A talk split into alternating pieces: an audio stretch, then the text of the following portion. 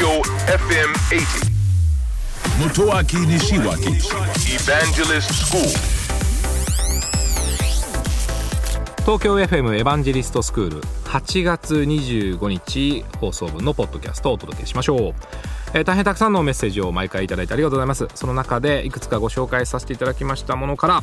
キャッシュレス社会。ね。このキャッシュを使わなくなる社会についてお届けしましょう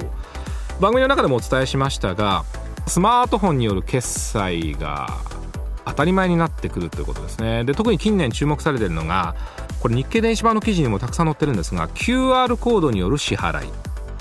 まあ、QR コードを見せてですねその QR コードをスマートフォンでかざすと支払うことができるというサービスなんですが問題は中国ではこれ当たり前なんですがこの QR コードをどういうこうコード体系にするか。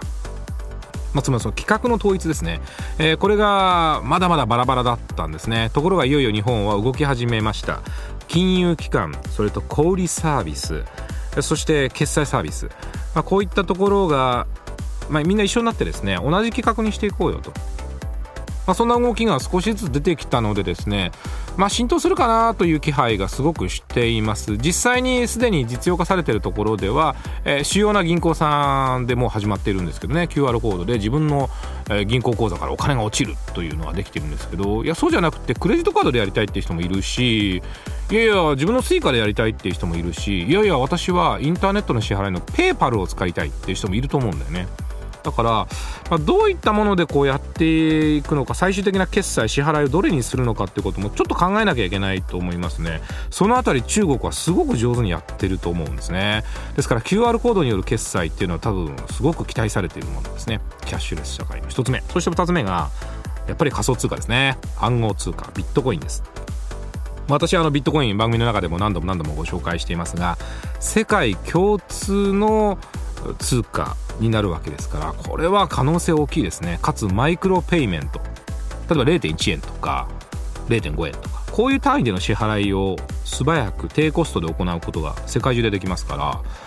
広まるんじゃないかなと思うんですがちょっと最近私違った見方を加えていましてそれは何かというと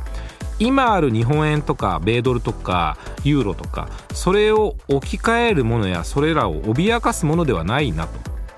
新しいやっぱり経済圏ができるなという気がすごく感じました。というのは、えっと、日本円とか米ドルで買えるものもあるんですけど同じようにビットコインでないと買えないものがちょっとやっぱ出てきたんですよね。なので、まあ、ビットコインで買えるものの経済グループっていうのと、まあ、それ以外の通貨で使えるものの経済グループと、まあ、それぞれこう共存していくんじゃないかなとでその雰囲気もちょっと出てきたのでですねもちろん注目されるビットコイン仮想通貨暗号通貨ですがちょっとこう共存していっていいところになっていく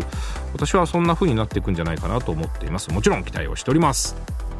エヴァンジェリストスクールは東京 FM で毎週土曜深夜12時30分から乃木坂46の若月由美さんと一緒にお送りしています。